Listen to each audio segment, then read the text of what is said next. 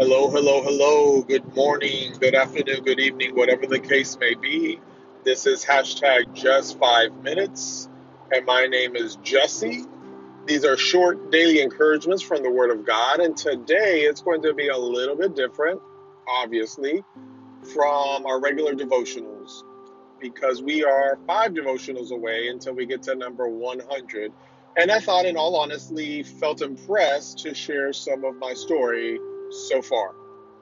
Usually, uh, my note app has all my notes and devotionals, and I'm just uh, anywhere between five or 10 ahead of recording. Um, I'll read a verse of scripture, and it hits me, and I actually do the four things that I encourage us to do every uh, devotional. I read the word, uh, think about it, talk to God about it, and act on it. Except that last week, um, the queue for the devotionals was getting shorter. And as I was reading the Word of God, uh, I wasn't feeling impressed to jot down notes and uh, write the next devotional and put it together. Uh, at the same time, I was feeling like I should share my story. And at first, I was all in. Then fear, embarrassment, doubt, it just uh, kind of creeped in. You know, the best friends uh, that won't uh, have anything to do with forward movement. They want anything uh, better than to just halt your process. So I've decided that for the next five episodes, I'm going to share my story and I want to use my life verse as a jumping off point. What is a life verse? First off, for me, this is my definition. It's a verse of scripture that encapsulates who I am, what I'm about, and, and where I'm going. It's I use it like a plumb line for my life. So uh, Second Corinthians 1 and 4, the message version, is my life verse. It's been my life verse probably now, it's to go on 10 years now. Um, so let me read it in the message version. He comes alongside us when we go through hard times, and before you know it, he brings us alongside someone else who is going through hard times so that we can be there for that person just as God was there for us. To say that I've been through hard times is an understatement. At an early age, I was mishandled by a very close family friend.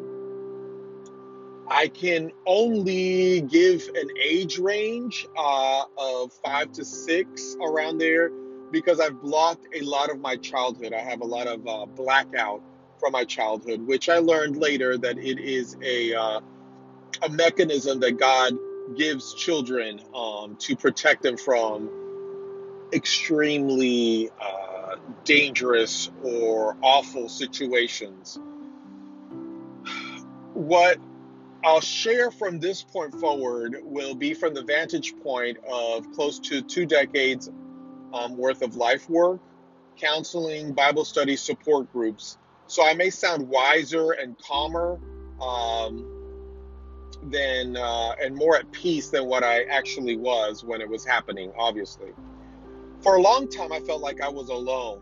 But Second Corinthians 1 4, specifically that first third of that verse, he comes alongside us when we go through hard times uh, has shown me that I was not alone.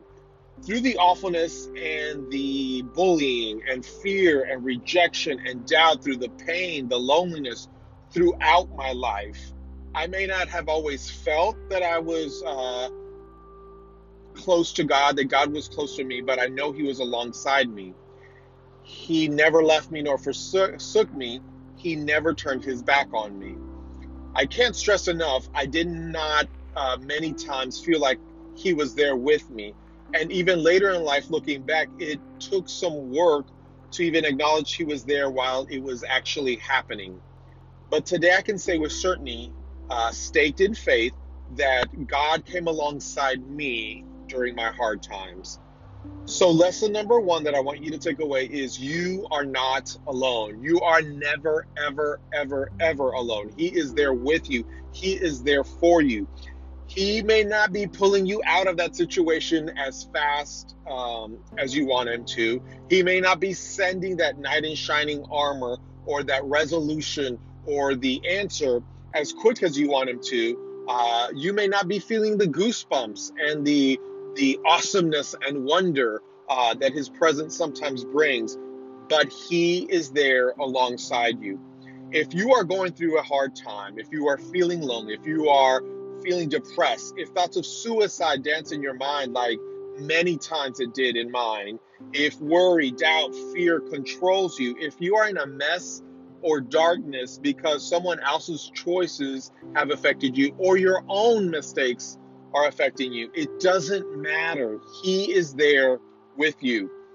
He is the angel that appeared in the fire with the three young guys uh, that decided that they weren't going to bow down to the king.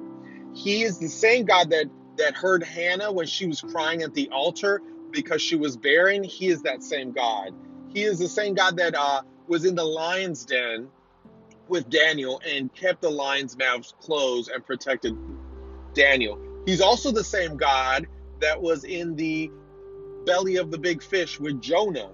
Uh, he was, he's, it says in the Word of God, he is the same yesterday, today, and forever. And so that means he is the same God. And that God comes alongside us when we face hard times.